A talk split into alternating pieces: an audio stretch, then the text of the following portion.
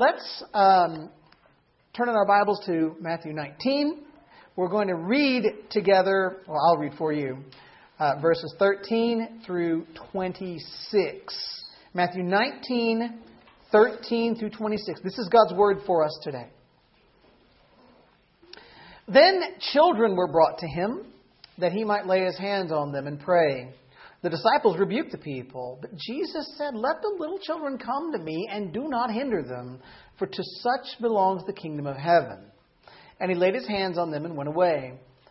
And behold, a man, um, a man came up to him saying, "Teacher, what good deed must I do to have eternal life?"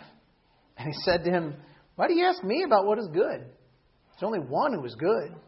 If you would enter life, keep the commandments." He said to him, "Which ones?" And Jesus said, "You shall not murder. You shall not commit adultery. You sh- You shall not steal. You shall not bear false witness. Honor your father and mother. And you shall love your neighbor as yourself." The young man said to him, "Oh, all these I have kept. What do I still lack?"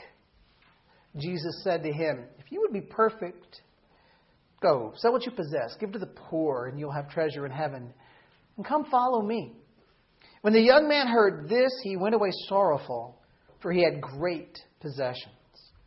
And Jesus said to his disciples, "Truly I say to you, only with difficulty will a rich person enter the kingdom of heaven. Again, I tell you, it is easier for a camel to go through the eye of a needle than for a rich person to enter the kingdom of God." When the disciples heard this, they were greatly astonished, saying, "Who then can be saved?" But Jesus looked at them and said, "With man, this is impossible, but with God, all things are possible." Let's pray together. Lord, do the supernatural thing that you do, Lord, by being with your people, by speaking to us in your word, by changing our lives, even in ways we don't see coming. It is a joy and a treasure and a glory to open your word together. God, do that which only you can do. Save souls, shape lives, change us to make us instruments in your hand to display your glory this week. We ask it in Christ's holy name. Amen. You can be seated. Now, friends, we have too much work to do and too many glorious truths to see in today's passage to spend time on a pithy introduction. So you don't get one. Let's find four points in this passage that are going to show us really two responses, people to Jesus, Jesus to people, that are a little bit different, but four points if you want to make room for it. And we're going to jump right in with point number one. Come to Jesus with faith alone. Come to Jesus with faith alone. Look at verses thirteen to fifteen.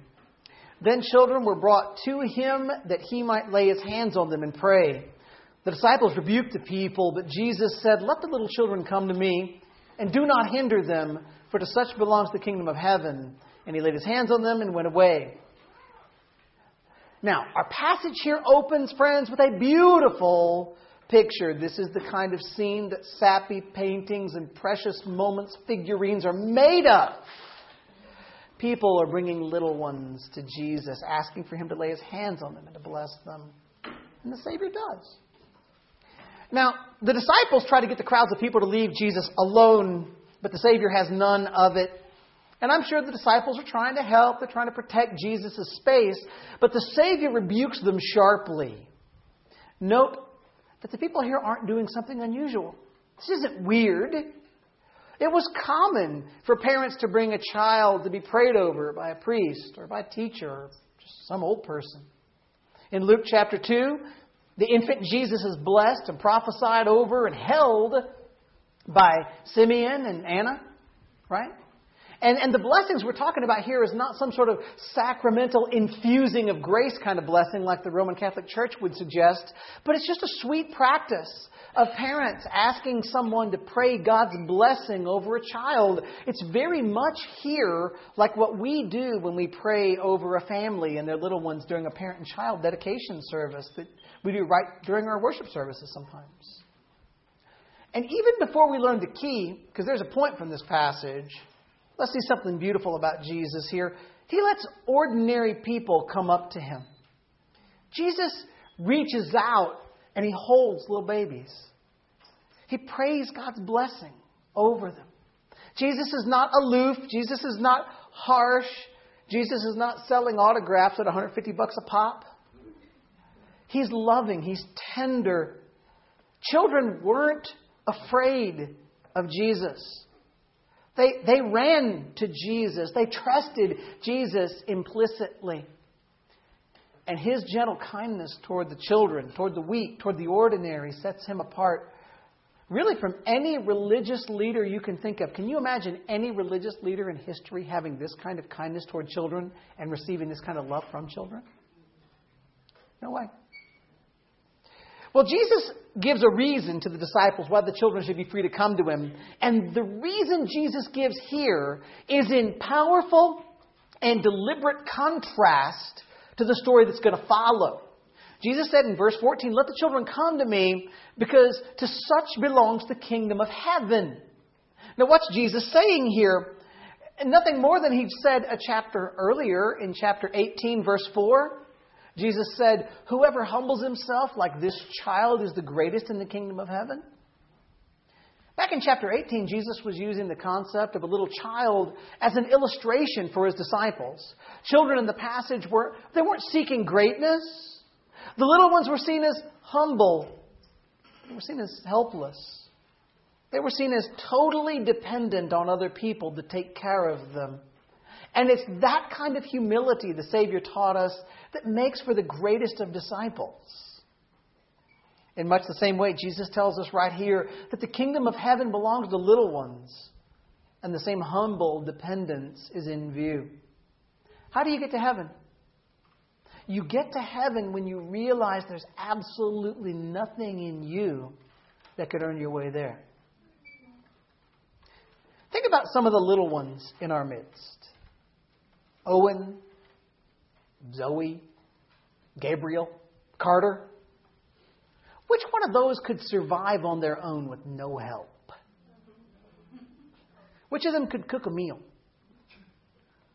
Which of them could honestly get a drink of water without help? So how do they get what they need to live? Well, some of them scream. Some of them can talk. They rely on mom and dad, though, right? They they rest in our care. Without the care of parents, they couldn't survive. But when they need us, and they let us know their needs, and some of them let us know their needs boisterously, what do parents do? What do good parents do? We meet those needs as best we can. Come to Jesus in faith alone. One of the key tenets of the Protestant Reformation is the doctrine of sola fide, faith alone. And the point is that all who are saved are saved through faith in the finished work of Jesus, apart from any contributing works of their own. Simply put, if you're saved, you're saved by what Jesus has done and not at all by anything you are or you do. So everyone who wants to be saved comes to Jesus in faith alone. Have you come to Jesus in faith alone, by the way? Have you seen that you are totally spiritually bankrupt and hopeless on your own? Have you come to Jesus like a child comes to a parent to ask for what it needs? If not, I would urge you, don't, don't think. Don't think you can do anything to clean yourself up. Don't think you can do anything to make yourself good. Just come to Jesus like a little kid asking for a good parent's help. Come in faith alone and you find life. How many of you are children of God already? Let this remind you that you were saved not because you did something good on your own or because you worked your way into God's favor. Let it humble you, because what you've seen yourself compared to is a helpless child. Let it humble you and make you grateful to God for the work of Jesus on your behalf. And now, let's look and let's see a contrast in this story. We're going to see not a humble child next, but the opposite. Point number two, Recognize that your goodness, your goodness, never earns God's favor. Recognize that your goodness never earns God's favor. Start at verse sixteen. And behold, a man came up to him, saying, Teacher, what good deed must I do to have eternal life? How different does that look? We had helpless children resting in the arms of Jesus. Now we've got a young man walk up with a question about what good thing he has to do to earn his way to heaven. This young man comes to Jesus, and he's respectful in his speech, and he seems to want to do what's right. He just wants to know what sacred action to perform, what ceremony to observe, what incantation to chant, what gift to give in order to put him over the top and make himself pleasing to God. This young man's thought process mirrors the way most of us think most of the time. We assume we can do it. We assume we're strong enough and that we're smart enough to figure things out. We think if we're left to ourselves, well, good people please God, bad people get in trouble with God, right? That's how the world works. But then look at what Jesus says in verse seventeen. He said to him, why do you ask me about what's good? There's only one who is good. If you would enter life, keep the commandments. So here, does that not feel like a weird answer to y'all? A little bit? Jesus wants to know, why are you talking about good? Why are you thinking I know anything about good? Now, this is not, by the way, Jesus denying that he's good.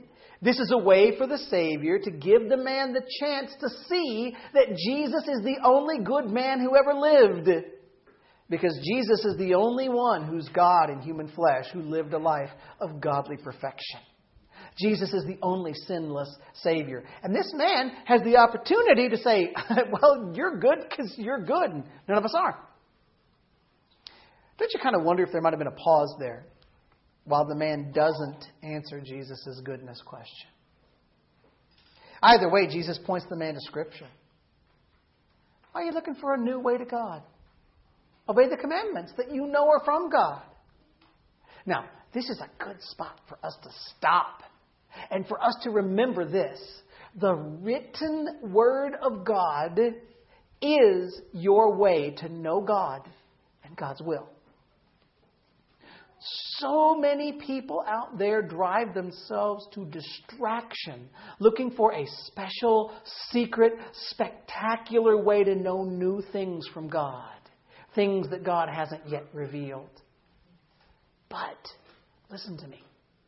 The Lord has already given to us everything we need to know Him and to obey Him. And He gave that to us in the Bible. Don't look for experiences to show you God. Don't look for supernatural signs to tell you how to please God. Just read the Word of God and rightly apply the Word of God to your life. The Bible is how you hear from God. eighteen to twenty. He said to him, which ones? Which commandments? Jesus said, you shall not murder, you shall not commit adultery, you shall not steal, you shall not bear false witness, honor your father and your mother, and you shall love your neighbor as yourself. The young man said to him, all these I've kept. What do I still lack? Now, Jesus said obey the commands. So the young man, he was like, well, uh, just which commands do you mean exactly I'm supposed to follow? Which commandments am I supposed to obey to please God? And Jesus, on his part, cites first a set of commands from the Ten Commandments, right? He points to commandments numbers six through nine, if you're keeping track. Don't kill, don't steal, don't steal, don't commit adultery, don't bear false witness. Then Jesus jumps up to commandment number five, honor your father and your mother. And then he goes to Leviticus eight or nineteen eighteen. This is great. Love your neighbor as yourself. So two things have to stand out to you here about what Jesus says and what Jesus doesn't say. What stands out is that Jesus cites the easiest commands to obey if you just take them at surface level. Right? These are pretty measurable commands. For the most part, you know if you have murdered or committed adultery or stolen or lied. We've got a pretty good guess if we've disrespected our parents. And we think we know when we're failing in these areas. We know if we haven't loved other people and been nasty, right? But what Jesus doesn't say is also interesting. Jesus doesn't cite the first four commandments. The commandments most focused on your personal devotion to the Lord, your heart for God. It's as if Jesus knows already that this man's not really wanting God. He just wants to perform enough outwardly to avoid being in trouble with God. He doesn't like God or want God. He just doesn't want to be in trouble. This man wants to impress God more than be loved by God. And Jesus also doesn't point to commandment number ten, the one about not coveting your neighbor's possessions. And I think we're going to see why in just a moment. I think we're going to see that that issue, valuing this worldly wealth above comforts, valuing that above God, that's what's going to turn this man away from God. But before we see what comes next, look at what the young man says really closely. Verse twenty, the young man says something that simply is not true if you know the heart behind the law of God. He says he's kept all the commands Jesus just cited. Ever since he was a little kid, he's kept them all. Can you imagine standing eye to eye with the Son of God and declaring with a straight face that you have perfectly kept his commands?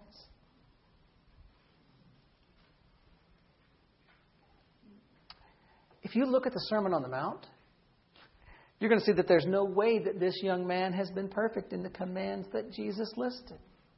There's no way that this guy has kept all the anger and the lust of his life in perfect check for all of it. There's no way that he's always treated everyone fairly, that he's always valued the good of his neighbors over his own. There's no way that he's done it perfectly. And you know what? The young man knows it. He knows. He knows he hasn't done it. How do we know? Because he knows something's wrong deep down inside. And that's why he asks the question. He asks in verse twenty, what do I still lack? What do I still lack? He knows he's missing something. He knows he's lacking in something that he needs in order to be right with God. He's feeling at some level the conviction of sin. He's seeing the truth of God that all human beings actually see. There's a holy God, and we do not live up to his standards no matter how hard we try. Do you know that that's true? That you and no one you can ever dream of has ever lived up to the perfection of God? You know it because the Bible says every human being knows it. Romans chapter one, verses eighteen to twenty read this way.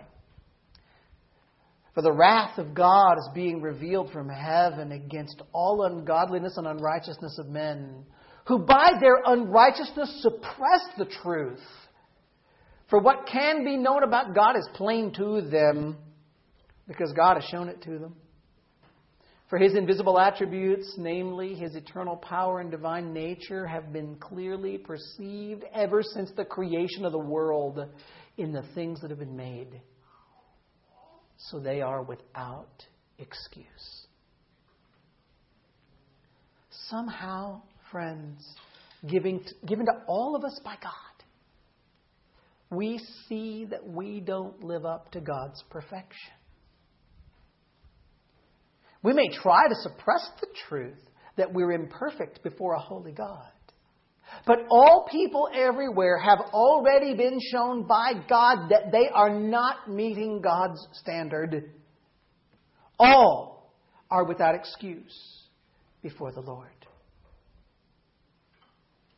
And let me just say to you deep down, you know it.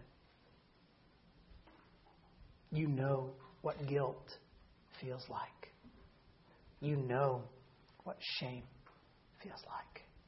And even the people who pretend they don't have it and don't feel it. When they're alone in the darkness of a room and nobody's eyes are on them, they know. And even those who look to the law of God, the Word of God, to try to please God on their own. I'm going to do good. I'm going to obey the commands.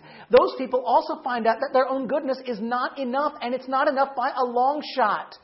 Isaiah sixty-four, verse six says, "We have all become like one who is unclean, and all our righteous deeds are like a polluted garment. We all fade like a leaf, and our iniquities like the wind take us away." Romans chapter three, verse twenty, Paul says, "For by works of the law, no human being will be justified in his sight, since through the law comes knowledge of sin." Recognize that your goodness never earns God's favor. That's the thing to learn here. You might be good. You might be really good at being good in general. But you and I have never once lived up to the perfection of a holy God. He's infinite in His beauty. He's infinite in His knowledge. He's infinite in His glory. He's infinite in His holy perfection. And you and I can't match that. And all of our best attempts, when done apart from God's way, under God's grace, fall infinitely short. They're not impressive to God. Our best works are like filthy rags when compared to the per- the perfect standard of God. So we have to grasp that our goodness has never contributed to our standing before God, not even once. And that's not because God's mean, but it's because God is holy. And when you grasp what holy really means, you'll see how far short we've all always fallen. We're going to be forgiven. If we're going to be okay with God, it has to come from something outside of us. It has to come from something other than any good we could ever do. Third point. Desire God above all. Desire God above all. Verse twenty-one and twenty-two. Jesus said to him, "If you would be perfect, go. Sell what you possess and give to the poor, and you'll have treasure in heaven. And come follow me." When the young man heard this, he went away sorrowful, for he had great possessions. In those earlier verses, Jesus didn't do a lot of teaching. He allowed the young man to see for himself that he lacked what it takes to make it to heaven. Even when the man professed his own obedience to the law, the man knew there was something missing. He was looking for a key. He was looking for a secret. He was looking for a special command that others don't know that would vault him up the ladder into heaven. Now Jesus teaches. And now Jesus touches the man where it hurts. Now Jesus shows what's lacking in the man's quest for heaven. And what Jesus shows that man is true for you and me too. But what Jesus shows may not be what you think it is. You've got to read this carefully in the light of the rest of Scripture so as not to form a wrong conclusion from the words of the Master here. Jesus tells the man that if he wants to go to heaven, he should go sell everything he owns, give the money away, and then come and follow Jesus as the disciple. Is that not what Jesus said? That is, right? Okay. Now, we better keep in mind a couple of truths or we've got issues, right? First, this is not the same command that Jesus gives to all wealthy folks in the Bible. Jesus did not say this to Zacchaeus. Nor did Jesus command this of Lazarus, Mary, and Martha, and they were definitely well off. From other scriptures, we know giving away your money, even giving away your life savings, will never purchase salvation for you. Paul says, if I give away all that I have, and if I deliver up my body to be burned, dying as a martyr, but have not love, I gain nothing. First Corinthians thirteen three. So there is clearly more going on here than a call for the selling of all of our goods. By the way, also consider the command Jesus didn't cite for the man in the list of things to obey. Jesus did not point to the sin of coveting. Remember?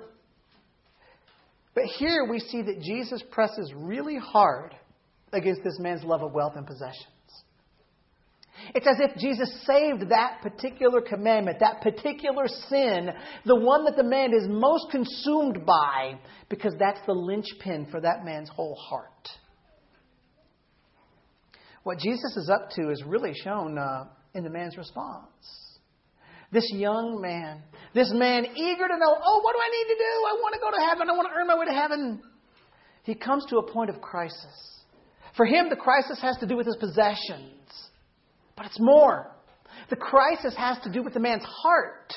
Will this man want Jesus more than he wants things? Will he want Jesus more than status, wealth, security, safety, whatever it is that ties him to his fortune?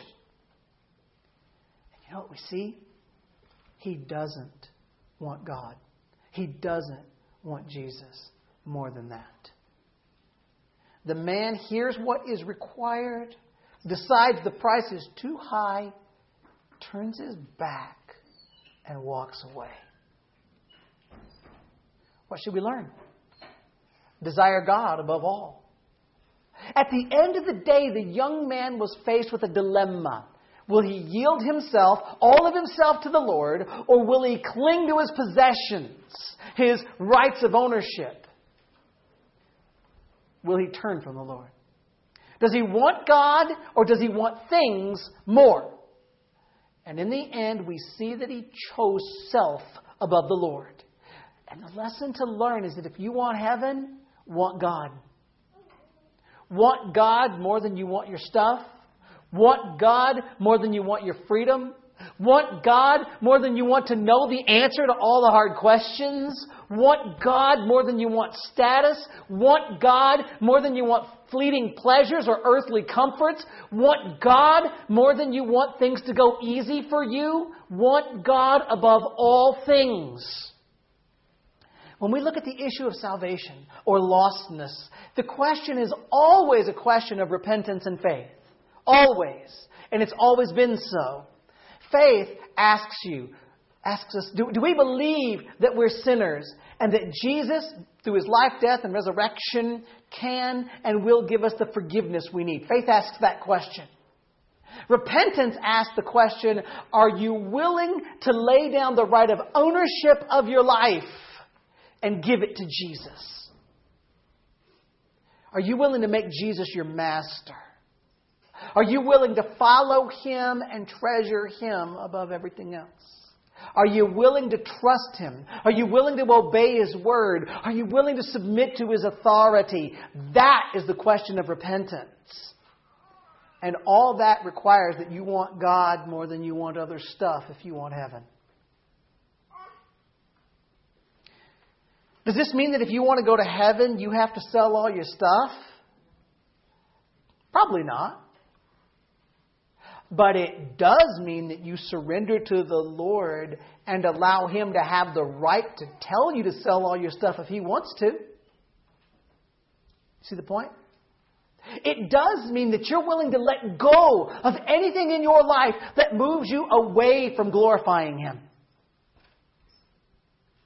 Let me give us a couple examples. I, I hate giving examples. The preaching classes tell me I'm supposed to, though. Let me tell you why I hate giving examples. Because the more I narrow the example, the more of you think you can dodge it. Don't do that. So if I don't give the example that pokes your heart, be smart enough to find the one that does. Fair enough? To make Jesus your Lord means you agree to obey his commands, correct? Okay. So let's go here. Jesus says, let's do something simple. God says never be drunk. So if you are given to the point of drinking to the point of drunkenness, if that's something that you do, you might have to give up drinking altogether as a way for you to surrender to Jesus. Now, does that mean everybody has to? No, but you might. Jesus strongly restricts divorce like we saw last week. So if you want to be submitted to Jesus, you, if you are married, have to view your marriage as the property of God. And you've got to let go of things that do harm to your marriage, even if you think the things that do harm to your marriage are your right to have. And that will look different for you than for others. Jesus is clear that lust is deadly. That lust is dangerous for the Christian. You guys know that's true, right? So in order to surrender to Jesus, you might have to avoid watching T V and movies with content that could lead you into sin. Maybe you have to give up T V and movies altogether. Not everybody does, but you might. Are you willing to let Jesus be that kind of Lord of your life? Our worldly philosophy says that God owes, that we have the right to know everything and be able to answer every question. Are you willing to follow and trust Jesus enough to know that you don't get the answers to everything? Remember, Jesus has already told us if your hand causes you to sin, cut it off and throw it away. It's better to go to heaven than have your hand. If you want God more than things, you'll be ready to cut out of your life the things that separate you from the Lord. That's essential for us, folks. This is exactly the point Jesus is making with the young man who walked away. By the way, do you hear that? Do you hear what I just said? He walked away. He looked at Jesus. He looked at eternal life. And then he looked at his bank balance and he turned his back and he chose the cash over eternal life. Now, let me ask you, what would you choose? Is there something about which you would say to God, if I can't have this, I don't want you? Is there something in your life you would say, God, if I can't have this now, I don't even want heaven? Friends, desire God above all things. Fourth point, last point. Praise God alone for salvation. Praise God alone for salvation. twenty-three to twenty-six. And Jesus said to his disciples, truly I say to you, only with difficulty will a rich person enter the kingdom of heaven. Again, I tell you, it's easier for a camel to go through the eye of a needle than for a rich person to enter the kingdom of God. When the disciples heard this, they were greatly astonished, saying, who then can be saved?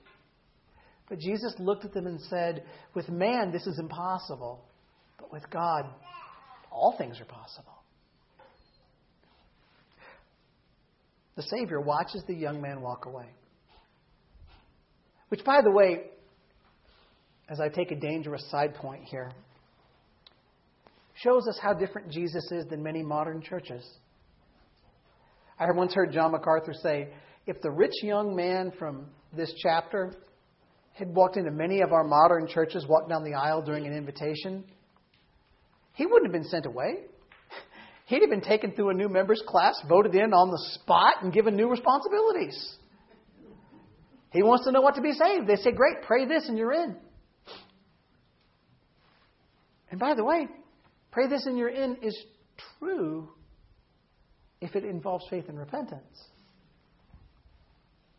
But the problem is, he didn't have genuine faith or genuine repentance.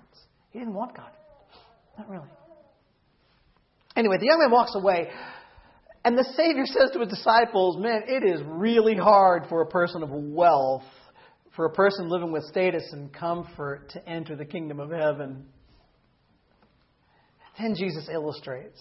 It's easier for a camel to go through the eye of a needle than for this to happen. Now, just so you know, that's impossible. Camels don't fit through the eyes of needles. So the disciples are really confused. Who then could be saved? Now, let me make a side note here. I remember uh, my grandmother once reading to me out of her Sunday school quarterly. Did you guys ever go to churches that had Sunday school quarterlies? The little little little booklets that do Sunday school t- lessons thirteen weeks at a time. It was either out of one of those, by the way, or it was out of one of those, as I thought as a kid, one of those old people magazines. And you all know them. You've seen them, I'm sure, right? That tell you little Bible stories, give you little devotions that just brighten your day.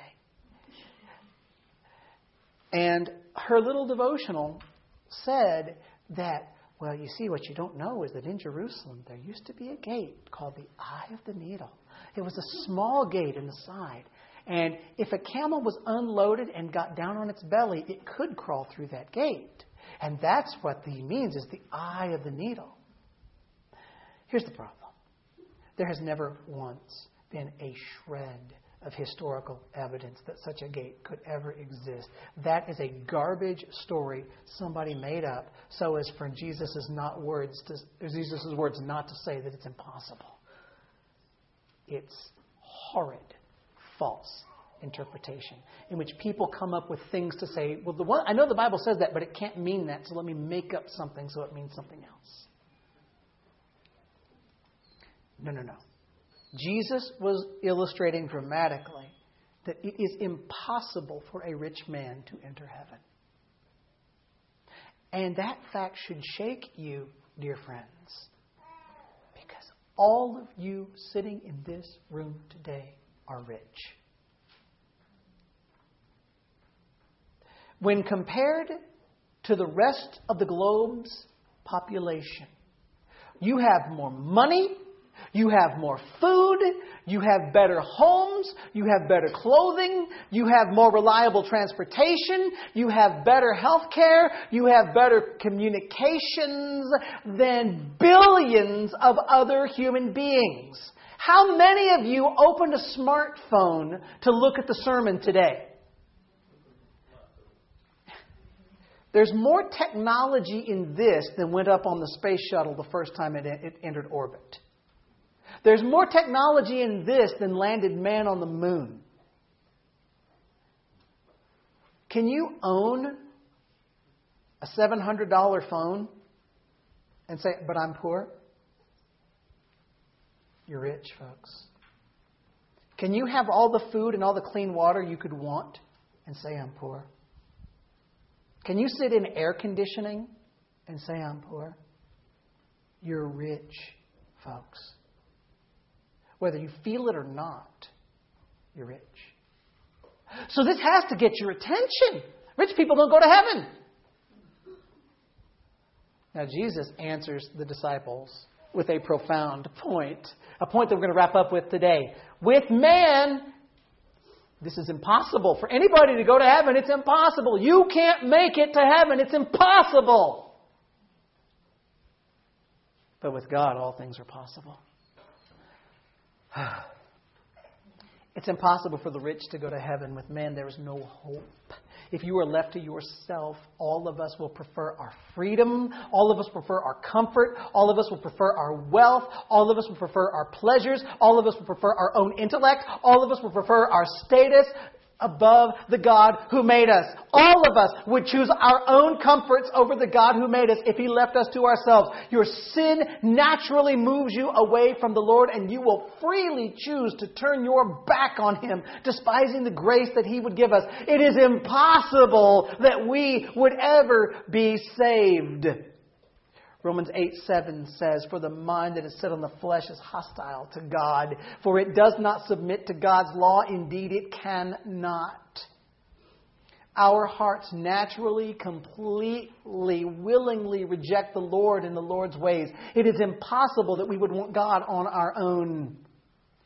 With man, it is impossible, but with God, all things are possible. God does miraculous things. things to bring about our salvation. God breathes lives into, life into dead human hearts, and He brings angry, selfish, aggressive sinners to Himself. You better be glad about that, because you wouldn't be saved if He didn't. Ephesians two, verses four, five, then eight and nine say, "But God, being rich in mercy because of the great love with which He loved us, even when we were dead in our trespasses, made us alive together with Christ. By grace you have been saved." Then He says, "For by grace you have been saved through faith. And this is not your own doing. It's the gift of God, not a result of works, so that no one may boast." The mystery and glory of our salvation is that we all would have run from God, and we all would have treasured our possessions above God's grace. But if you're saved, you've got to recognize that God has done what is impossible for you. God made you alive together with Christ. God does this not through your own doing, as verse nine, or verses eight and nine of, of, of Ephesians two say, but He does this mercifully, graciously, as a gift, as He enables you to desire what you could not desire, what you would not want to desire on your own. And, oh, I know that leads to a lot of questions, big questions of profound mysteries as to the ways of God. I can tell you this, that there's one response to this that has to be right. There's one response to this that has to be right. Praise God alone for salvation. If you're saved, give God great thanks and great praise. If you're saved, give God one hundred percent of the glory. If you're saved, thank God, praise God alone, because He did the impossible in you. He got a camel through the eye of a needle in you, and that can't be done, but God did it. Now let's back away from this scene. The story's not over, by the way. But this is where I plan to stop. This is no surprise stopping point.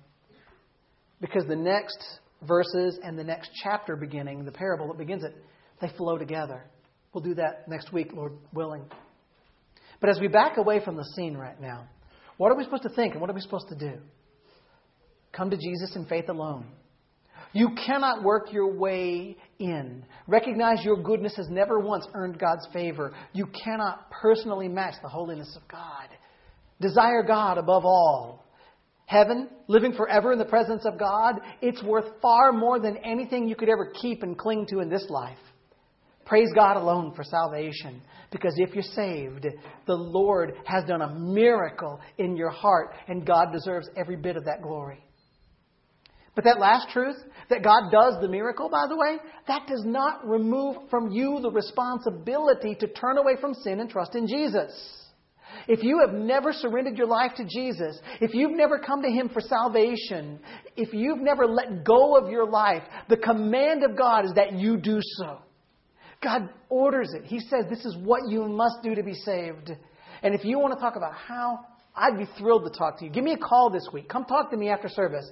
Let go of leading your life. Believe in Jesus. Ask Him for salvation. Ask Him, and you will be saved. And if you do, the glory will be God's for bringing you to salvation. That's what we learn here. Let's bow together. Let's pray. Lord God,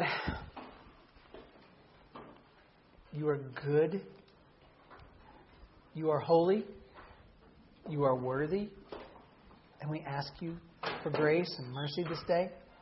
We ask You for the grace and mercy of knowing that all that You are is perfect. We ask You for the grace that we might surrender to You and not be led by self. God, have mercy. Have mercy. For those who don't know You, I pray You'll bring them to know You. For those who do know You, I pray that we'll give You all the glory for that fact. Help us to treasure You above everything else. And God, even this week, would You reveal to us in our own hearts and in our own lives those places where we treasure things above You, where we demand our way instead of Yours? God. Be glorified in us. Change us and grow us. Make a radical difference in who we are and what we treasure. We ask it in Christ's name. Amen.